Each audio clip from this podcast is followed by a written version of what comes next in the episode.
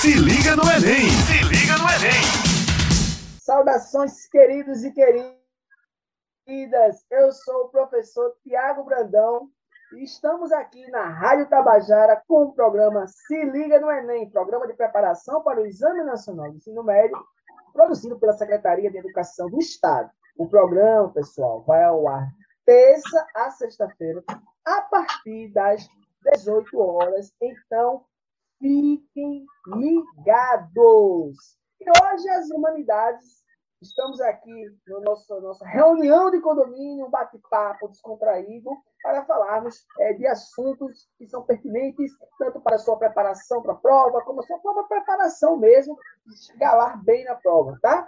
Nós vamos falar hoje sobre, fazer alguns apontamentos, trazermos alguns dados acerca de, da saúde mental. Falaremos um pouco sobre isso. E, para isso, eu vou trazer para cá a professora de Sociologia do programa Se Liga no Enem. Chega para cá, Eveline Tamara. Alô, alô, essa galera, bebezinhos, bebezinhas, bebezinhas do Se Liga no Enem 2022 e a toda a Paraíba que está nos ouvindo aí pelas ondas da Rádio Tabajara. Eu sou Evelyn Tamara, sua professora de Sociologia. Estou hoje aqui junto com o professor Tiago Brandão, de História, e o professor Ijaelso Clidório, que vai falar com vocês logo menos, para a gente falar sobre saúde mental. Chega para cá, Jaelson! Olá, olá, Paraíba querida que nos acompanha aí pelo nosso podcast da Rádio Tabajara. Hoje, na nossa reunião de condomínio, né? E aí, é uma alegria estar com você, Evelyn Tamara, que é uma alegria só. Tiago Brandão, Tiago Brandão aí da história, nosso grande historiador.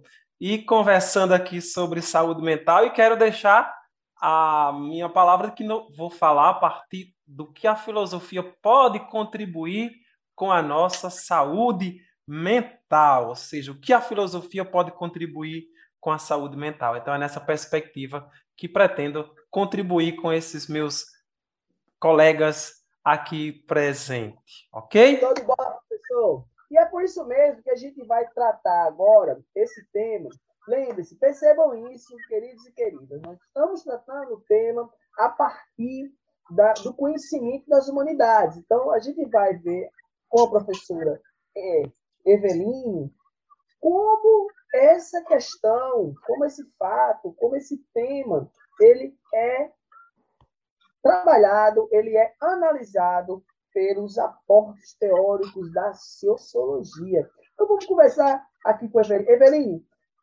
a bola está contigo.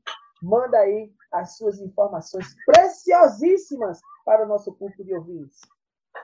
Aí, gratidão, Tiago. Vamos lá, gente. Então, quero começar com vocês falando sobre é, um aumento expressivo do adoecimento mental diante desse momento histórico, sanitário que nós estamos vivendo, que foi a, pan a pandemia da Covid-19. Que foi, não, que é ainda, né? Porque o fato de termos vacinas e estarmos mais adaptados e adaptadas ao mundo pós esse momento, a pandemia ainda é uma realidade, muitas pessoas ainda estão sofrendo ou com a doença ou com as consequências dessa doença, que não são consequências apenas do ponto de vista físico da contaminação com vírus, mas também do ponto de vista físico a partir da saúde mental. E aí nós temos os dados é, de uma entidade que foi é, uma entidade de consultoria de pesquisa contratada pela BBC, pela BBC News brasileira, que consta que 53% dos brasileiros e das brasileiras declararam que seu bem-estar mental piorou pouco ou muito ao longo do último ano. Do último ano, nós estamos falando 2021, tá, gente? É mais da metade da população, né, professora? 50 Isso mesmo, mais da metade da população. E aí, é claro que a gente faz um recorte que foi consultada, né? Mas é sempre proporcional à população total. E é, nós, enquanto países, assim, país, né, quando se coloca mundialmente, porque essa pesquisa foi feita mundialmente, é, a gente fica atrás da Itália, que foi um dos primeiros lugares de grande manifestação, né, da Covid-19, depois Hungria, Chile e Turquia. E aí nós ficamos aí nesse quinto lugar no ranking, no ranking internacional, né, de país que declara que a saúde mental piorou pouco ou muito. E aí, a pesquisadora responsável por essa, esses dados, é, abre aspas, ela diz, o nome dela é Helena Junqueira. A gente já havia percebido em outra pesquisa global que fizemos em março do ano passado, que 41% dos brasileiros relatavam ter sintomas como ansiedade, insônia ou depressão, já por consequência da pandemia. E aí ela está colocando esses dados da de uma pesquisa que foi feita já no iníciozinho da pandemia mesmo, lá em 2020. E esses dados que estão sendo trazidos agora, dos 53%, né, então nós temos aí um aumento de 12 pontos percentuais de pessoas que declaram que houve uma mudança significativa dentro da sua condição de saúde mental. E aí eu quero fazer, gente, com vocês um outro link, que é sobre o mês que nós estamos vivendo, que é o mês de setembro, onde nós estamos vivendo a campanha conhecida como Setembro Amarelo, que é uma campanha pela prevenção ao suicídio e a valorização à vida. E aí, gente, é, é importante a gente pensar que essa campanha, ela não surge do nada. Essa campanha, ela vem de um movimento mundial através dos dados que a OMS nos apresenta, onde consta que a cada 40 segundos uma pessoa comete suicídio em algum lugar do planeta. Ou seja, no ano, 800 mil pessoas perdem a vida por suicídio.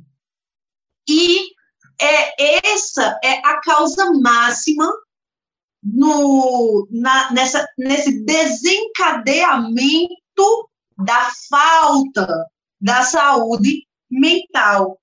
E desses dados, é, a OMS ainda nos mostra que no ano de 2016, esses dados que a OMS está trazendo são de 2016, tá, gente? Não são agora, não. Não são de agora. É, a causa da morte, né? O que mais causa morte entre adolescentes jovens, entre 15 e 29 anos, a segunda causa maior, né, é o suicídio. E aí nós temos aí esse mês, esse nosso mês agora, que é o mês de setembro, onde é, a gente fala sobre esse tema, e nós nos propusemos aqui, enquanto humanidades, a nos colocarmos, porque se não formos nós a falarmos desta questão, que é um tema tabu, quem vai falar? Não é mesmo, Jaelson?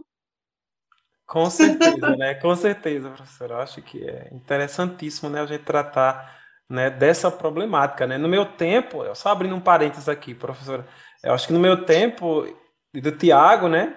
É, talvez, você tenha, talvez você tenha menos juventude acumulada do que a gente, né, Tiago? Porém, né, essas questões. No mesmo, no mesmo, mesma geração, mesma geração. Isso. Então, porém, não se discutia sobre essas questões, professora Evelina. Era muito, havia um silenciamento né, muito grande dessas questões de suicídio, questões né, de, é, sabe? Então, essas coisas eram muito silenciadas. E, normalmente, as pessoas sofriam muito mais né, sobre é, situações é, como essa, de lidar com situações de pessoas que estavam aí é, num, nesse certo adoecimento é, mental e que, de uma certa forma, estava pedindo ajuda e nem isso podia né, fazer porque é, havia toda essa questão do, desse silenciamento, né?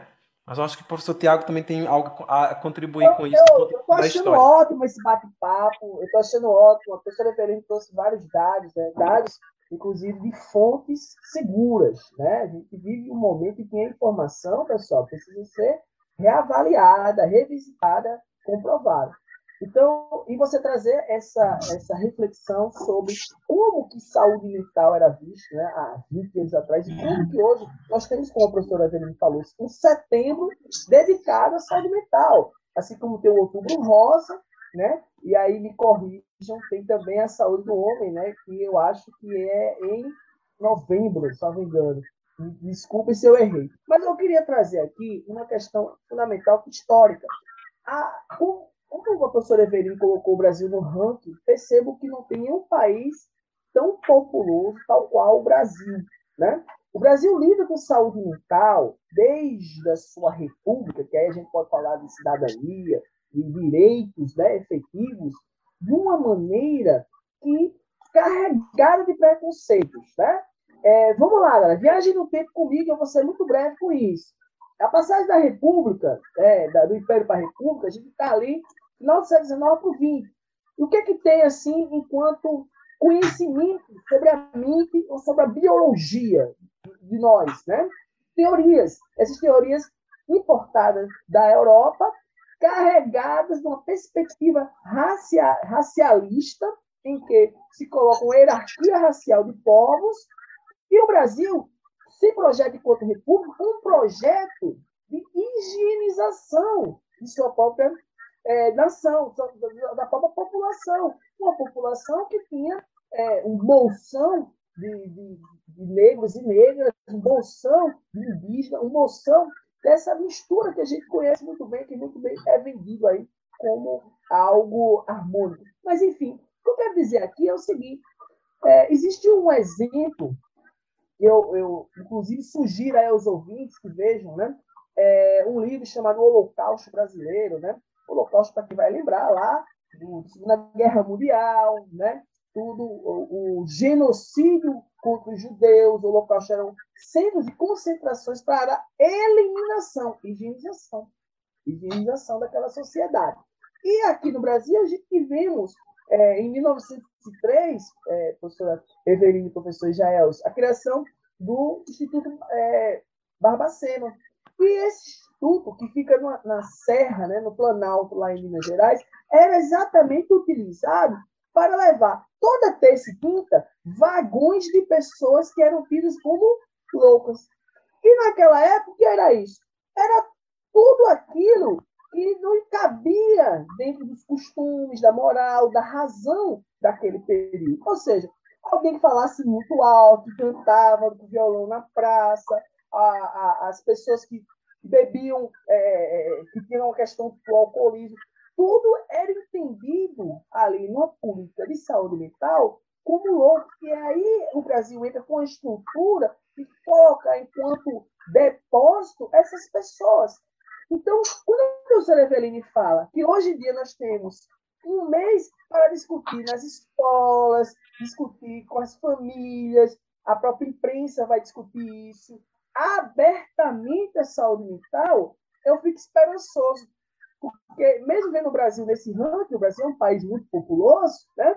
a gente pode entender que o Brasil saiu daquela perspectiva de Barbacena, daquela perspectiva de teorias raciais para explicar todas as é, incompreensões e comportamentos e passamos a dedicar um mês inteiro a dizer às pessoas, gente, olha, os dados estão aí, né? Entenda que você precisa falar sobre isso, você precisa falar para o amigo, você precisa falar para a sua família, você precisa procurar um especialista, porque estão querendo escutar. Então, assim, essa é uma reflexão entre o que a gente tem hoje e que era o passado, que eu acho fundamental, que, inclusive, estejamos falando isso. Claro que aqui né, nós somos historiadores, sociólogos filósofos, e estamos trazendo dentro do nosso âmbito um tema pertinente, tanto para o Exame Nacional de Ensino Médio, quanto para você, meu amigo e minha amiga que está nos ouvindo agora. Mas eu vou passar a, palavra para a professora Eveline, porque ela traz o, o, a, essa base da sociologia e os estudos do, de grande sociólogo, né, Emília Durkheim, que vai aí, para você, meu amigo e minha amiga, fazer a prova do Enem, te dar parâmetros e um aporte teórico para você saber lidar com esse tema, né, professora? Pois é, gente. É...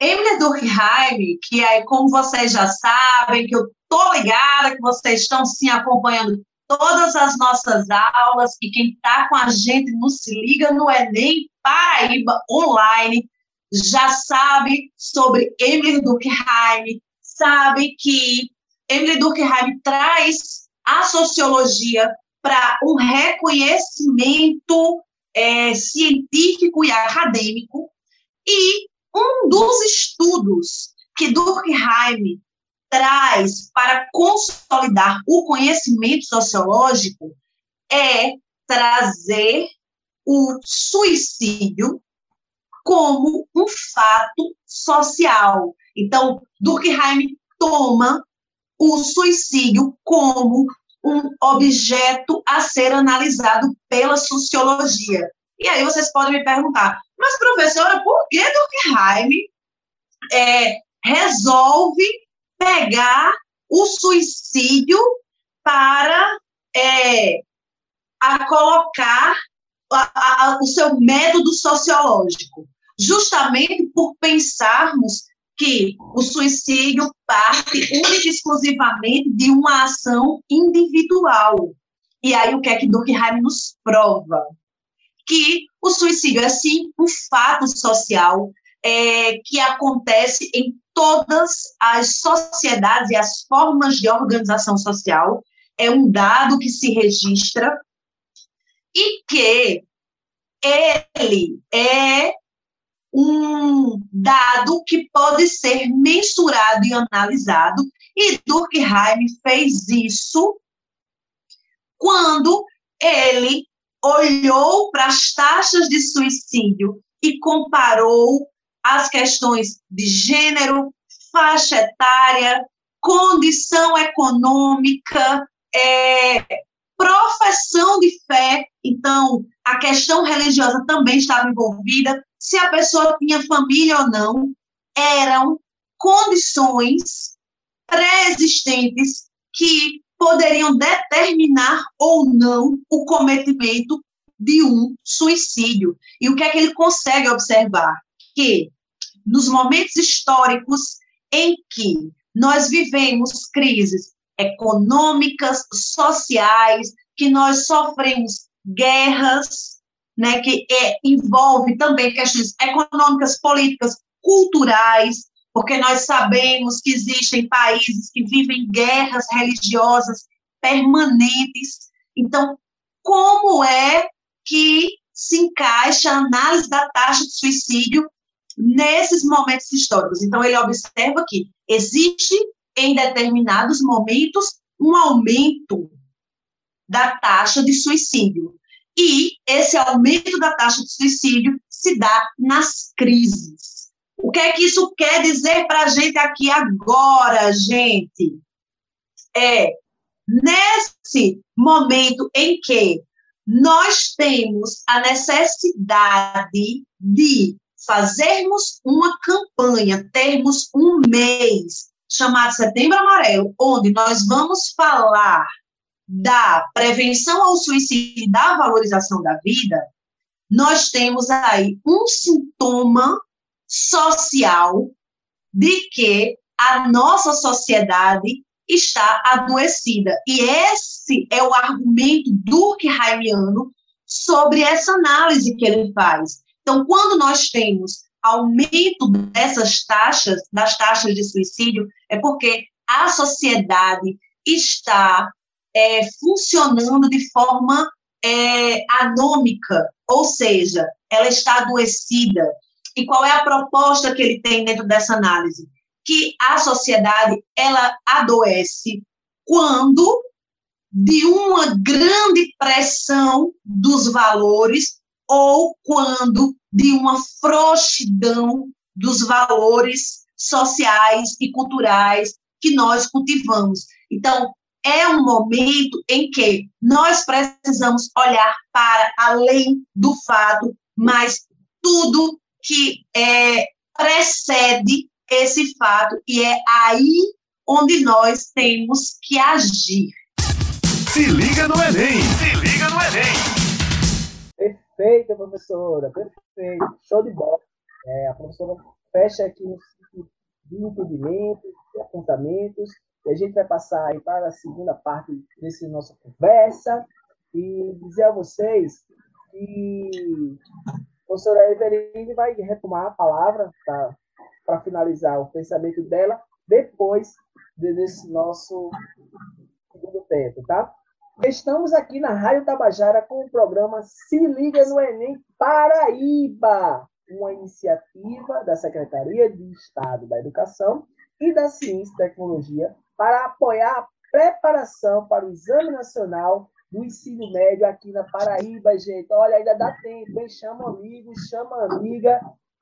O nosso bate-papo está muito legal. A gente está falando aqui sobre essa, essa ideia de, de saúde mental. A professora Eveline trouxe vários dados, dados da OMC, perdão, dados é, também da BBC Brasil, Professor Ijaelson, me diga uma coisa, professor. É, na sua perspectiva, a ideia de saúde mental, é, do ponto de vista dos filósofos, né, como que vem, vem ou qual filósofo, mas a gente tem a sociologia do Caio, né? e na filosofia, quem é esse camisa 10 aí, que está com a bola toda quando o assunto é saúde mental? Por favor, professor Jaelson. Pois bem, Tiago, e Eveline. Vamos lá. Bom, eu não sei se é camisa 10, né? Na filosofia parece que a gente é meio descamisado, então não tem muita a camisa 10.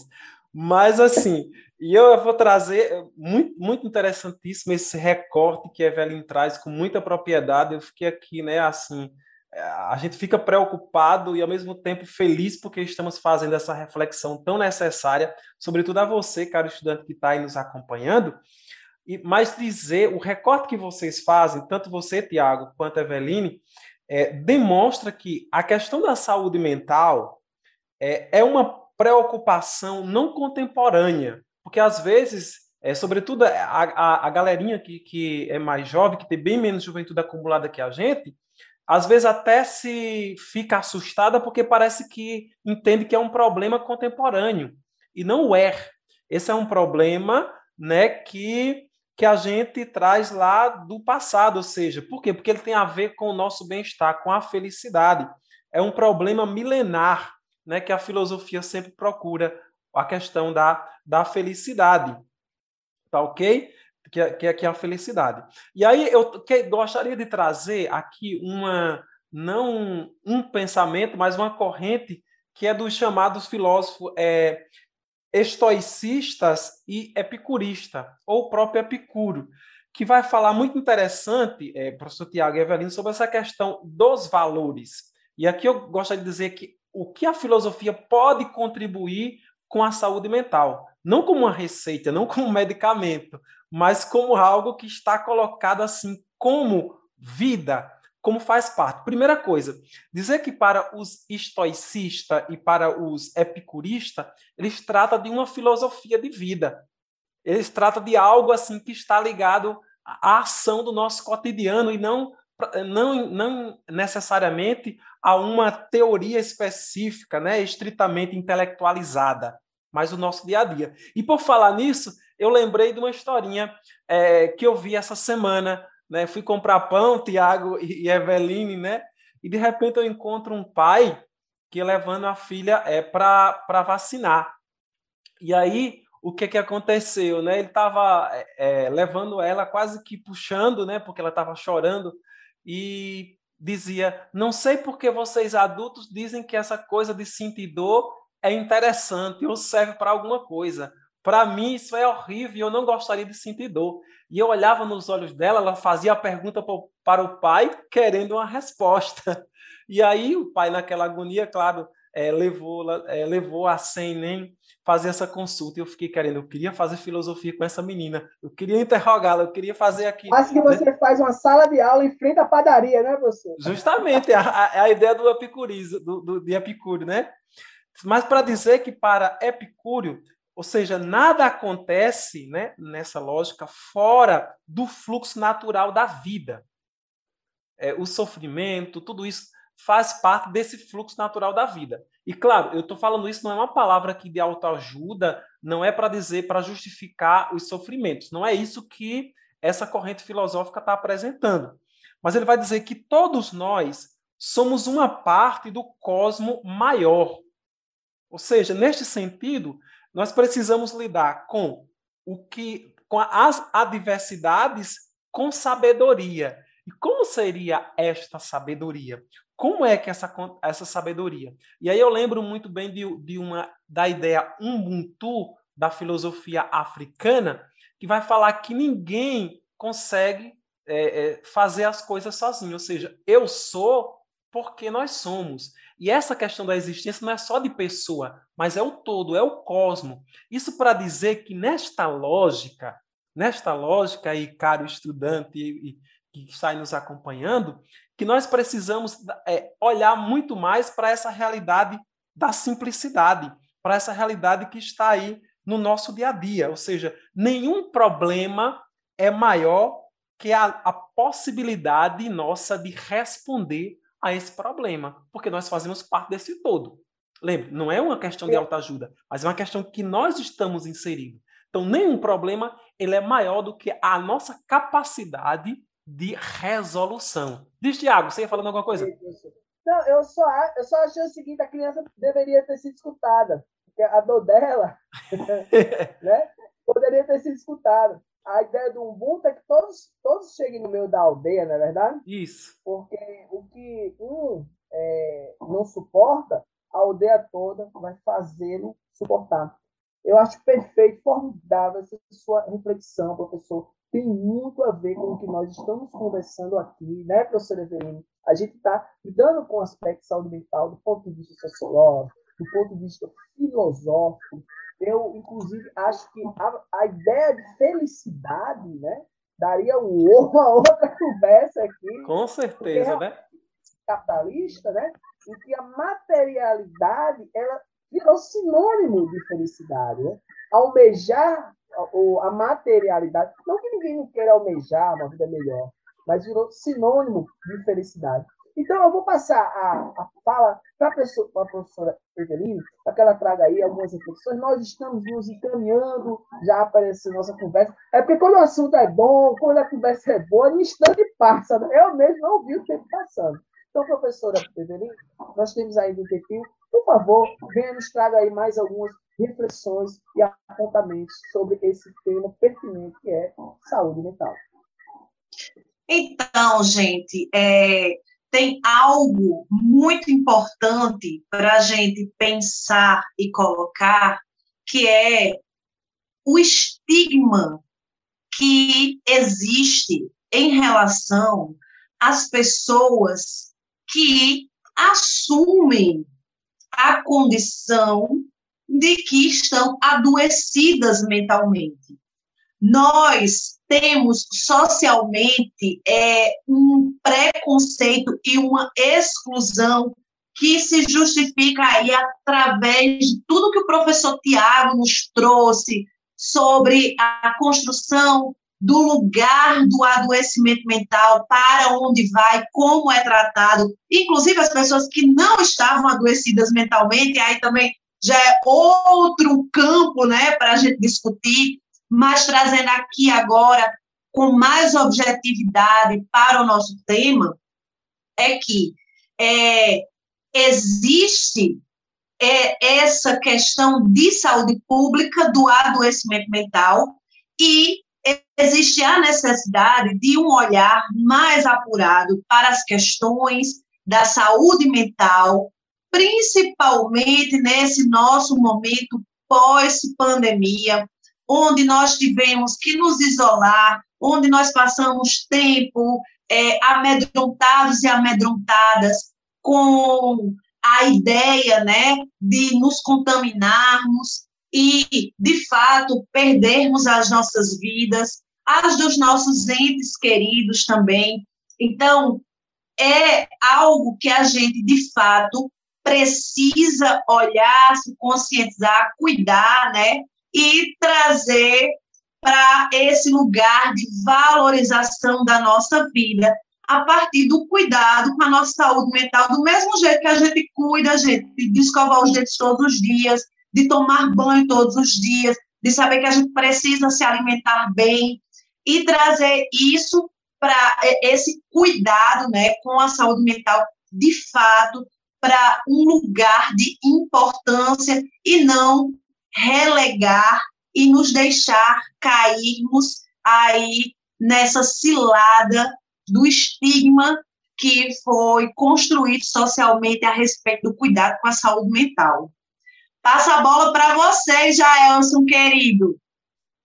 Pois bem, estou aqui de novo, né? É, muito bem, muito, muito interessante. Galera, não sei se vocês estão percebendo, né? A nossa discussão é que vai girando em torno dessa reflexão e dessa capacidade aí que nós temos de, de pensar como nós podemos ajudar, como nós chegarmos a um Enem, inclusive, com uma saúde mental aí é, equilibrada. E aí eu vou trazer mais uma vez, me permitam, Tiago e Eveline, o pensamento de Epicuro, quando ele vai dizer que o que é importante não é o que acontece com a pessoa, mas como você reage, certo? Como você reage diante da situação, como você reage diante de uma situação que você não teve aquilo que foi satisfatório, quando você não teve a, a conquista que você esperava, quando você teve o seu projeto de vida é, meio. É, ou seja, não conseguiu a meta que você estabelecia. Então, a única coisa que podemos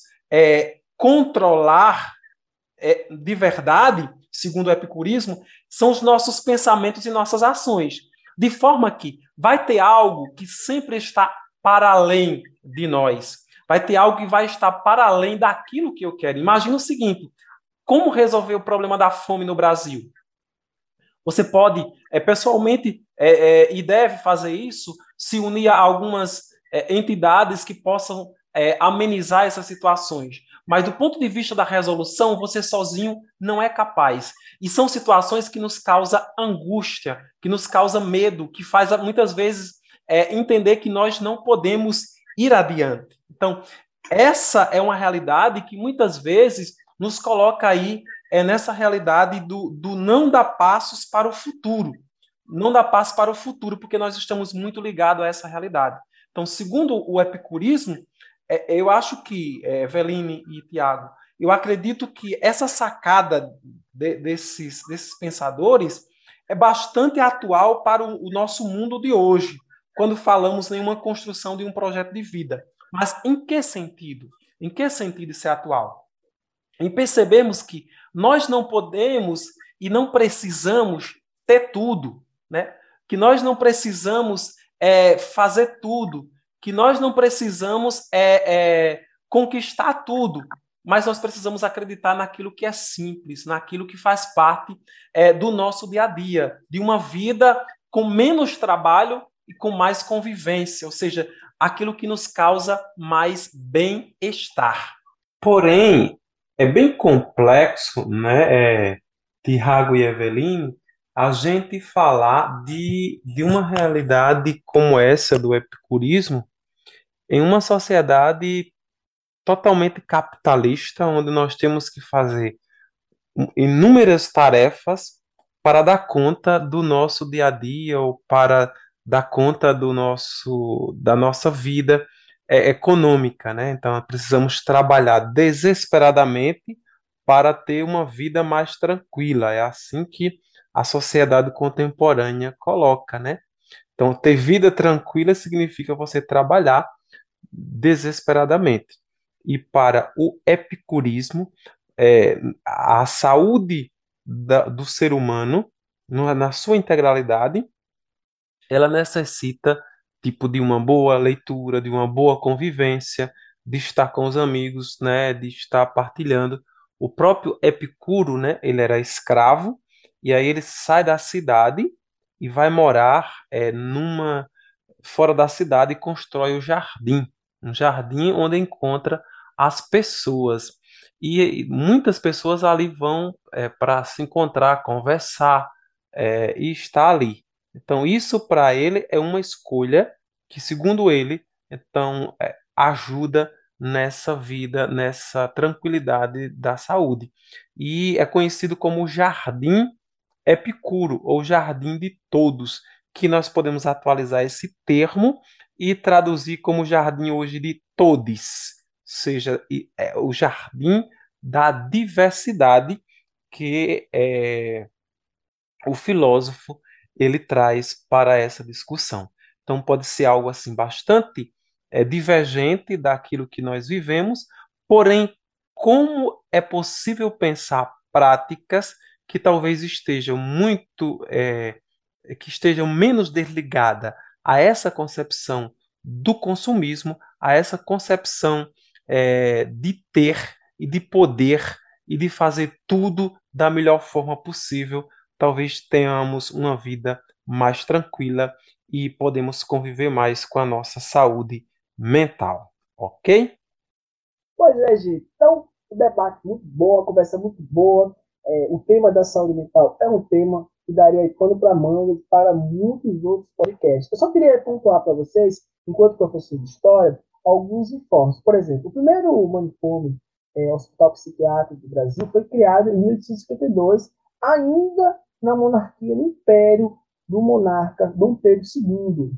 E lá no Rio de Janeiro, né, capital do Brasil na época, e, e houve toda uma reforma né, do conhecido no hospital como colônia dos alienados. Veja que é um momento que a instituição, o Estado brasileiro, vai se preocupar com a, questão da saúde mental. Obviamente que naquela época, todas as pessoas que mantivessem qualquer tipo de comportamento desviante do que era naturalizado enquanto um comportamento padrão estava passível de ir parar numa colônia de alienados. Eu estou falando problemas que hoje nós vemos de uma outra maneira, a questão do alcoolismo, a questão da pobreza, as pessoas que não tinham casa, que eram pegas perambulando pela cidade, eram enviadas para a colônia é, dos alienados. Então veja que se tratava, nesse período que eu estou falando, de uma política de higienização, e não em si uma preocupação tal qual temos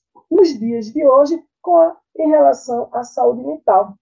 É preciso também pontuar que o, o Brasil ele vai, a partir da década de 80, perceber uma nova maneira de cuidar da saúde mental das pessoas. E é aí que vem a criação dos CAPs, que é Centro de Atenção Psicossocial, e a criação dos NAPs, Núcleos de Atenção Psicossocial. Então, como conclusão, a gente tem que entender que o sofrimento psíquico ele, ele deve ser pensado no campo da saúde coletiva.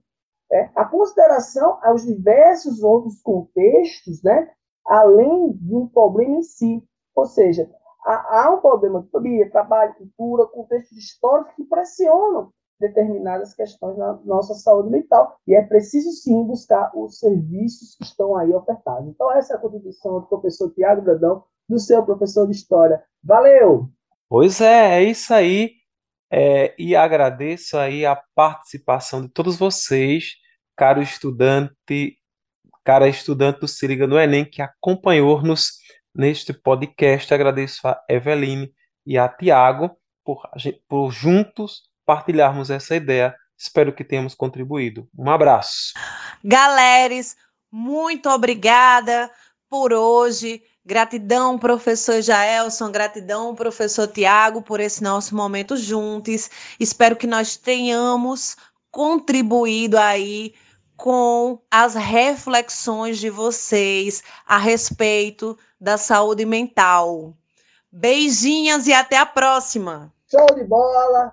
Valeu, professor Jaelson. Valeu, professora Evelyn Tamara. E esse foi o nosso Se Liga do Enem, nossa reunião de condomínio aqui na Rádio Tabajara. Lembra aí, pessoal, o programa vai ao ar de terça a sexta-feira, a partir das 18 horas.